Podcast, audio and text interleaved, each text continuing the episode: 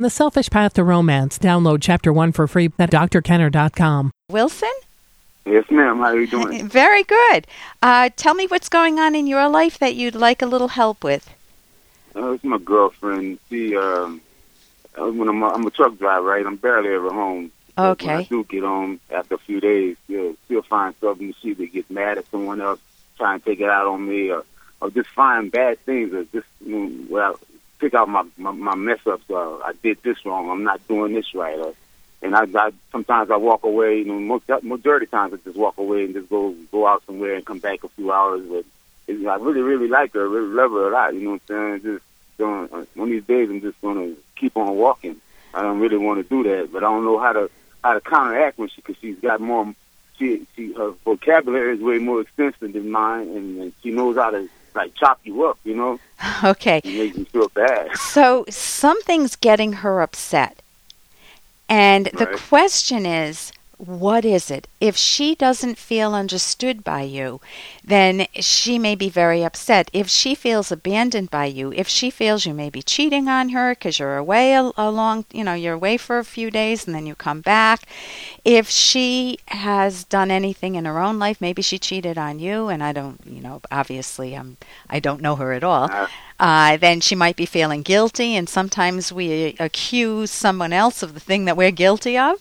So, right. Uh, what what can you do when you what do you, do you think you know what a core what one core issue might be below all of the surface uh, nitpicking and getting angry with you, and you're not doing this right, you're not doing that right.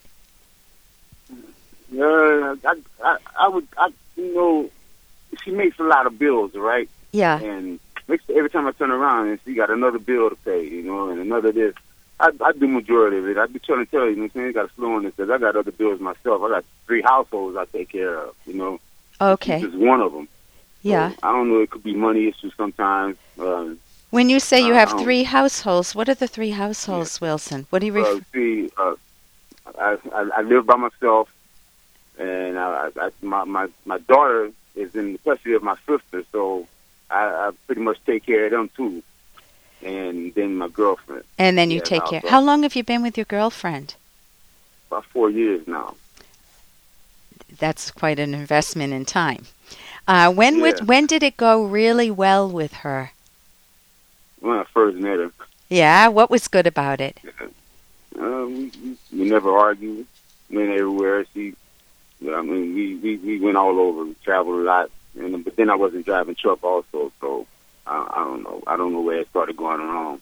Okay, so that's But- uh, one question to to ask her in a moment when you're both calm. In a moment when you feel a little bit at peace with one another, a little bit relaxed, you can say, you know, Hey, I got to interrupt this because we've got to pay some bills. 30 seconds, that's it. A very quick ad, and then Ellen will be back. Romance. I wish I knew more about what girls want from a relationship. Boy, I wish I knew more about what I want. Where's that ad I saw? Here it is The Selfish Path to Romance, a serious romance guidebook. Download chapter one for free at selfishromance.com and buy it at amazon.com. Huh. The Selfish Path to Romance. That is interesting. in a moment when you feel a little bit at peace with one another, a little bit relaxed, you can say, you know, do you remember bring her back to the time when it was good. Do you remember when how nice it was when we first met? We could talk up a storm with one another. We felt so at home with one another. We felt understood by one another. We felt that connection. How what do you think is is happening? Help me understand it from your perspective. That's what I would say to her. I would use a skill right there, Wilson, of drawing her out. I don't want to say Right. yes buts. In psychology, you know where your butt is, right? We say no buts. Yeah. Because if I said, Right. yes, you're a good kid, but Yeah. you don't think you're a Yeah. good kid, right? So buts negate whatever comes before it when used in that context. So if you can, number one, find a calm time, not when she's mad at you. This is that's not a time to do that, and then draw her out by first focusing on better times because that reminds both of you why you're hanging in there for four years. You're both hoping for Right. better times, right? Right. Yeah. And then if you are if you number 2, if you are willing to listen first, the hardest thing to do, that's where I'm saying no buts, no buts.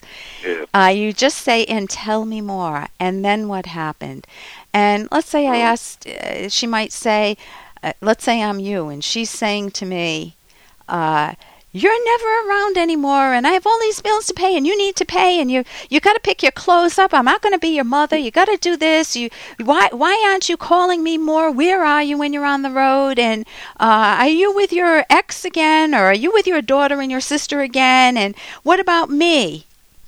You know, Yeah. if she's saying that, I would say, sounds like you're really stressed out, honey. Instead of defending myself, which just is going to raise the heat in the room, Uh-huh. instead of walking away, which is a healthy coping strategy if you think the alternative is that you would uh, start swearing.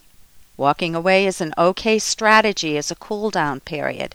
Walking away, leaving it foggy, like I don't know, my husband's walking, my boyfriend's walking away. If she's thinking this, my boyfriend's walking away, I don't know if he's walking out of my life, like you said you might do someday, or I don't know if he's just walking away for a day or for a cool down period or for a drink at the bar. You know, if she, if she doesn't know why, that's not good. So you can give her a heads up, Wilson. Right. Okay, it just got a little staticky. Yeah, my my, my co my, my co-driver just stepped the. Oh, hi, co-driver. Yeah, uh, Dr. Kenner said hi, bro. yeah. Um, hi. Hey. Uh, so you could. Uh, it's okay to continue talking. I'm assuming. Yes. yes, Okay. yeah. So you could give her just a heads up. You know, when we start to get heated, neither of us get any place, and I really want to hear what you have to say. Let's make a deal with one another that when we start to use swear words or when we start to put each other down, that we stop the conversation for about an hour and just take a break. Maybe I'll take a walk or maybe, you know, I'll take a little ride or something and we'll come back and talk with each other in an hour or something. And that way it's very respectful of one another. It's a better way to manage conflict. Yeah. It sounds like yeah. It sounds it sounds doable. Yeah, and what as I'm talking, I know we're we, we're at our last few uh, few minutes, few seconds here, but tell me what are your thoughts as I'm saying this? It makes sense. You know, I, I've never really tried that. You know, I've never just took a calm time and and then reverse reverse the conversation. Like just let that go and, and say something maybe something more kinder or ask questions, draw out, Yes. find out what's what's it's really stemming from. I never did that. phenomenal. You could even look up listening, active listening skills if you have an internet and learn a little bit more. And eventually, you also want to learn assertiveness skills, how to eventually tell her how you're feeling too without the yes buts, without the, the, Without getting a lot of anger. It's a very difficult skill. Listen, I've written a book with Dr. Ed Locke. You can get it's called unbelievable title The Selfish Path to Romance How to Love with Passion and Reason. Thank you so much for your call, Wilson. And here's a little more from Dr. Kenner. You going to the party? Well, actually, I think I'm going to pass. Oh, come on, Doc. You gotta at least have a drink. Give him a hug. That is precisely what I'm trying to avoid. Since when did we become a society of huggers? God, we hug for everything nowadays. We- Hello, hug. Congratulations, hug.